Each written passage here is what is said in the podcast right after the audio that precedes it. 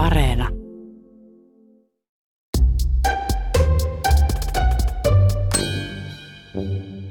Minä olen Seija Aunila. Väittelin äskettäin tohtoriksi toisen maailmansodan kotiliäsilehtien propagandasta. Tein väitöskirjan, koska se oli hauskaa ja koska sen tekeminen mahdollisti matkustelun. Miksi istua kelmeässä loisteputkilampun valossa kirjaston tutkijahuoneessa, kun tutkimusta voi aivan yhtä hyvin tehdä rinkkaselässä maailmaa kiertäen? Mutta tosi viimeisen puolen vuoden aikana pisin tekemäni matka on ollut väitösmatka Jyväskylään.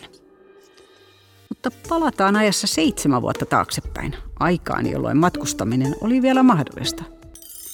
Tämä oli ensimmäinen matkani. Kreikka, Kreta, off-season –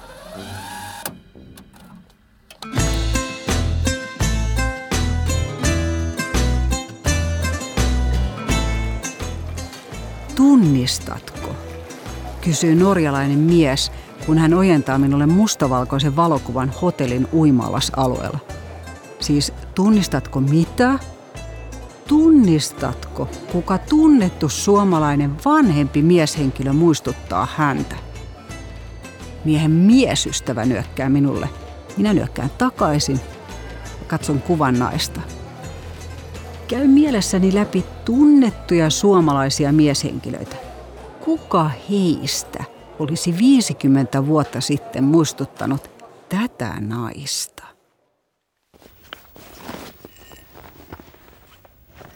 Kun ottaa syksyn viimeisen halpalennon Kreikkaan Kreetalle, mukaan kannattaa pakata toppatakki, koska koskaan ei voi olla ihan varma, kuinka pitkä matkasta tulee.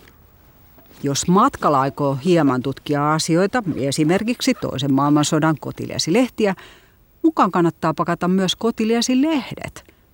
Tämän jälkeen rinkaan mahtuu vaihtoalusvaatteet ja teepaita, huikkarit, verkkarit ja shortsit.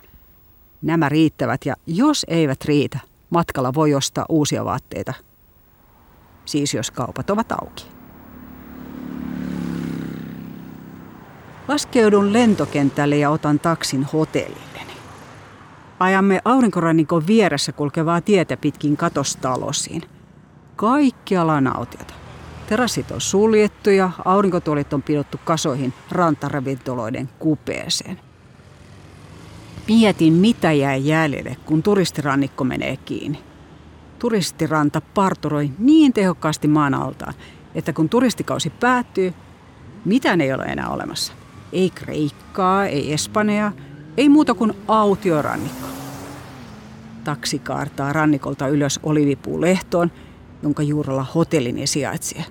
Se on auki viimeistä viikkoa ja minun lisäksi hotellissa on norjalainen miespari. Laitan vähän tavarani nopeasti komeron, nappaan kasan kotiliaisen kainaloni ja menen työhuoneeseeni, eli hotellin uimaaltalle. Olen aloittanut edelliskeväänä väitöskirjan kotiliäisilehtien naisihanteesta. Aurinko paistaa Martta Vennelinin kuvittaman kotiliainen kanteen, jossa kaksi lasta laittaa juuri puita uuniin. Eletään marraskuuta 1941. Talvisota on päättynyt edellisvuoden maaliskuussa. Tappiot ovat järkyttävät. Yli 20 000 miestä on kadonnut tai menettänyt henkensä ja yli 16 000 haavoittunut vakavasti. Siellä on sivulle 658. Ja siellä, eteenpäin tarinan lailla, on juuri kuullut suruutisen. Martti on kuollut. Laila ei pysty ymmärtämään eikä halua hyväksyä miehensä kuolemaa. Hän ei kuitenkaan pysty pakenemaan todellisuutta, kun asemalta soitetaan ja kerrotaan, että Martin ruumis on tullut. Laila oli kuin herännyt eloon uudestaan. Hän oli itse valjastanut hevosen ja lähtenyt matkaan, eikä tallimies ollut uskaltautunut tarjoutua mukaan.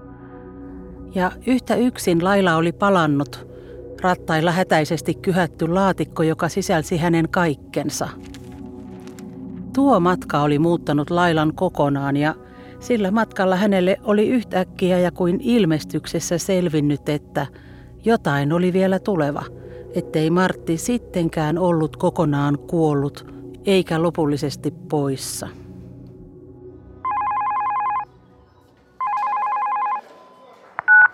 Moi. Sua ei ole näkynyt vähän aikaan tutkijaseminaarissa. Joo, eikö mä oon täällä Kreikassa. Kreikassa? Joo, kato, kun mä tutkin näitä kotileiden uhritarinoita, ne on mun mielestä niin aika traagisia. Sellaisia niin tragedioita, kun se Aristoteleen tragedian mallin mukaisia. Joo, mutta siis miten ne liittyy Kreikkaan?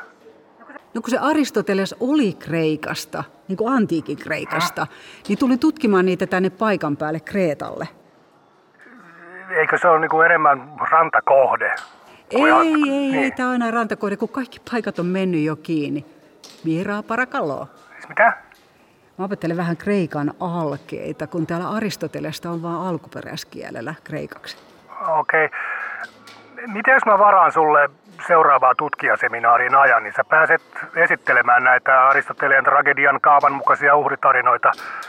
Laita mulle tämä malli ennen seminaaria, niin mä jaan sen seminaariin osallistuville. Okei? Okay? Jaan, joo, joo, moikka. Moi.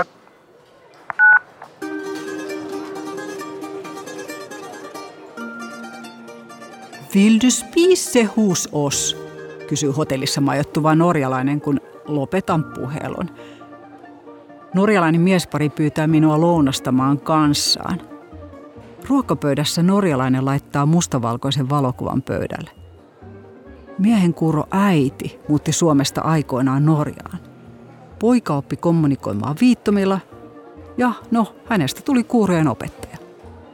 Nyt mies etsii kuumeisesti isänsä. Tarina on todella traaginen. Tragedia puhtaimmillaan.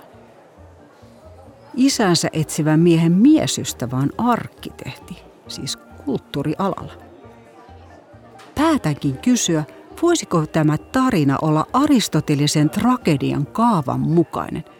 Olemmehan Kreikassa Aristotelen alkulähteillä. Miehet katsovat ensin tovi minua, äh, sitten toisiaan ja uudestaan minua ja no nyökkäävät. Voihan se niinkin olla – Onhan se traagista, kun kuuro äiti muuttaa kotimaastaan, eikä kerro pojalle, kuka hänen isänsä on. Äiti kuolee ja isä jää löytymättä. Isät on poika.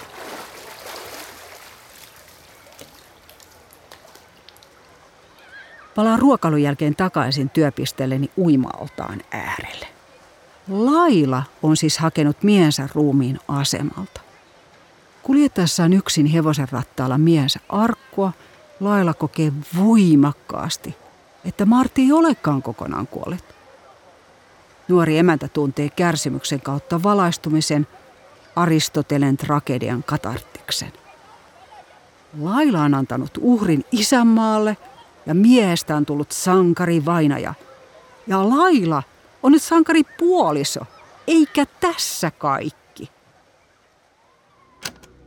Ja korissa Lailan vuoteen vieressä makasi pikkuinen ruskeatukkainen käärö, joka oli äskettäin avannut pohjattoman tummat silmänsä ja katsonut Lailaan aivan samalla tavoin kuin Martti ennen. Laila oli yhtäkkiä niin onnellinen, että hänen sydämeensä koski.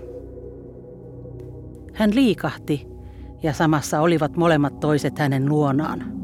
Nyt se nuori isäntä sitten on talossa, sanoi kätilö hymyillen.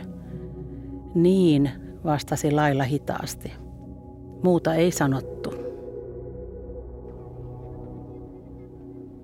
Rintamalla kuolleen sotilaan tilalle vaimo on synnyttänyt pojan, nuoren isänän, jolla on isänsä tummat silmät. Sankarilapsi. Näin tarina kotilehdessä kerrottiin.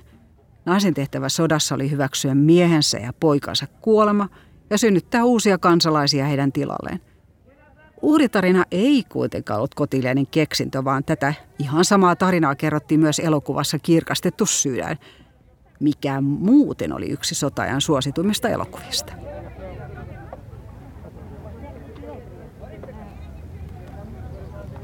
Olivilehdosta kantautuu kyläläisten ääniä. He virittelevät verkkoja olivipuiden alle. Syksyn sadonkorjuu on täällä juuri alkamassa. Kreikassa on muuten sanonta, että jos haluat jättää perinnön lapsille, rakenna talo. Jos haluat jättää perinnön lapsenlapsillesi, istuta olivipuu. Vaikka ranta on siirtynyt kalastajilta turisteille, täällä ylhäällä mikään ei ole muuttunut. Vain minä ja norjalaiset ovat muistutus nykyajasta. Ja nämä norjalaiset ovat siirtyneet lounan jälkeen baaritiskille. He nostavat lasia ja minä vastaan heille näyttämällä peukkua. Isänsä kadottaneita poikia, isä etsiviä poikia, uhreja ja sankareita.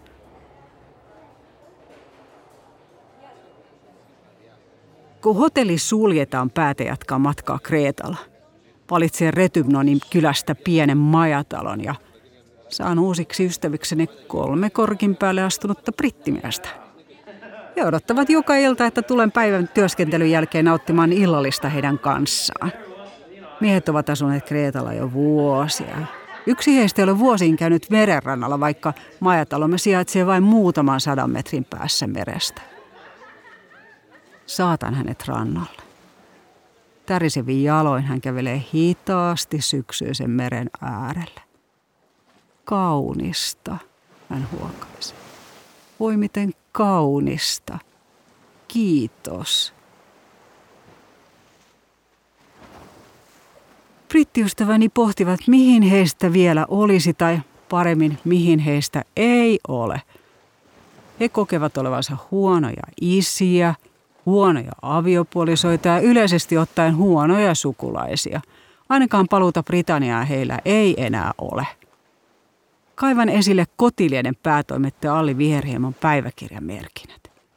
Kielentarkastajana VSOYllä toiminut Alli ei koskaan kokenut olevansa toimittaja, vaikka hän toimi kotilieden päätoimittajana vuodesta 1922 aina vuoteen 1963 asti. Ja vaikka Kotiliesi oli Suomen Kuvalehden rinnalla Suomen suosituin aikakauslehti toisen maailmansodan aikana.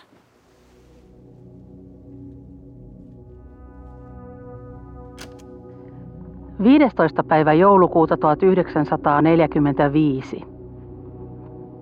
Kuljen aina tuntosarvet värisevinä. Mitähän ihmiset nyt minusta ajattelevat? Säälin itseäni naimattomuuteni ja rakkauskokemuksen puutteeni takia – leikin kuoleman ajatuksilla.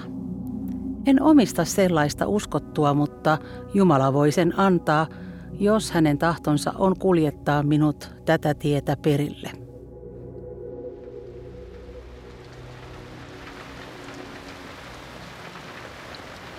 Talven koleus laskeutuu Kreetalle. Yhä useampana päivänä vesi tulvii parvekkeen oven alta huoneeseen. Olen jo kaivannut toppatakin esille. Luuttua vedät lattialta ja selaan uhritarinat. Alli luokitteli lehden toimituskonnan kanssa uhritarinat lehden viihteelliseksi sisällöksi, vaikka kaikkinainen viihde olikin hänelle aika hankala asia. 24. päivä lokakuuta 1937. Joka hetki olisi puristettava lehteen irti jotakin, jolta ei kysytä enää muuta arvoa kuin uutuutta. On ehkä hyvinkin omaa kalkkiutumistani se, että tuo ei minua tyydytä. En suorastaan osaa kirjoittaa sitä lennokasta, suppeata joutuvuutta, jota nykyaikainen lehdenlukija vaatii. Asia vaatii minusta aina respektiä – en osaa enkä tahdo kirjoittaa pintapuolisia pakinoita asioista, joita en tunne. Mutta Allin värväämät kirjoittajatpa osasivat. Koska kirjoittavien naisten piiri oli pieni, he kirjoittivat usein nimimerkeillä. Kirjailijana ja kääntäjänä ja kansakoulun opettajana toiminut Esteri Paalanen, oma sukua Haapanen, kirjoitti kotilieteen herääminen nimisen tarinan nimimerkillä EA. Sota pitkittyi ja vuoden 1942 alkuun mennessä siinä oli menehtynyt yli 80 000 sotilasta. Yhä useampi vaimo sai varautua siihen, että aviomies ei koskaan palaa kotiin. Maaliskuussa herääminen tarinan Maija odottaa lamaantuneena miehensä Eeron palaavan rintamalta. Kaikki on epätodellista, sekavaa, hämmentävää, ihan kuin pimennysverhot peittäisivät mielen – Nämä kirjoittajat olivat symbolien käytön mestareita, niin myös tämä Esteri. Mutta mennään Maijaan. Asiat, jotka olivat aiemmin olleet itsestään selviä ja yhdentekeviä, olivat nyt kokonainen asiain yhteys. Ja hän, Maija, näytteli kaikessa hyvin mitätöntä osaa. Mikä voima hänessä tänä aamuna teki työtä? Minne hän katseensa kohdistikin, siellä jokin pikkuseikka puhui hänelle, vai itsekö hän puhui itselleen? Hän oli kuin havahtunut toiseen todellisuuteen kuin se, missä oli elänyt siitä alkaen, kun Eero lähti. Maijasta tuntui, että se parempi aika, jota hän niin kiihkeästi oli odottanut, oli jo tullut hänen kätensä ulottuville. Oliko katarttinen valaistuminen ja menetysten hyväksyminen oikeasti ainoa vaihtoehto, jotta elämä saattoi jatkoa sodan keskellä? Kotiliasi oli ja on tietysti vieläkin naistenlehti. Olisiko sen pitänyt tarjota jotain muuta tapaa suhtautua miesten kuolemaan kuin tämä yltiöpäinen valaistuminen ja oman suuren uhritehtävän oivaltaminen? Toisen maailmansodan aikana Suomessa ilmestyi kolme naistenlehteä. Kotilieden lisäksi hopeapeili ja Eeva. Tämä Eeva päätti kertoa seikkailevista naista, jotka vähät välittivät perheenemännyydestä ja uhrivalmiudesta. Hopeapeli taas esitteli ihania morsiuspareja. Aristotelesta miettiessäni ajaudun netissä Suomen Atenan instituutin sivulle ja siellä törmään Koroneios-taloon. Talosta tutkijat ja muut kiinnostuneet voivat vuokrata huoneen. Lähetän viestejä Koroneostalon toimistoon ja saankin vastauksen seuraavana päivänä. Talossa on tilaa. Tervetuloa. Pakkaan kotiliedet ja vähät tavarani. Lähtiessäni brittimiehet saattavat minut linja-autolle. Rannalle saattamani mies kysyy, haluaisiko hänen kaverikseen Facebookissa. Otan paperilapun, johon hän on kirjoittanut nimensä ja työnnän sen taskuun. Tiedän, että minusta ei koskaan tule hänen Facebook-kaveri.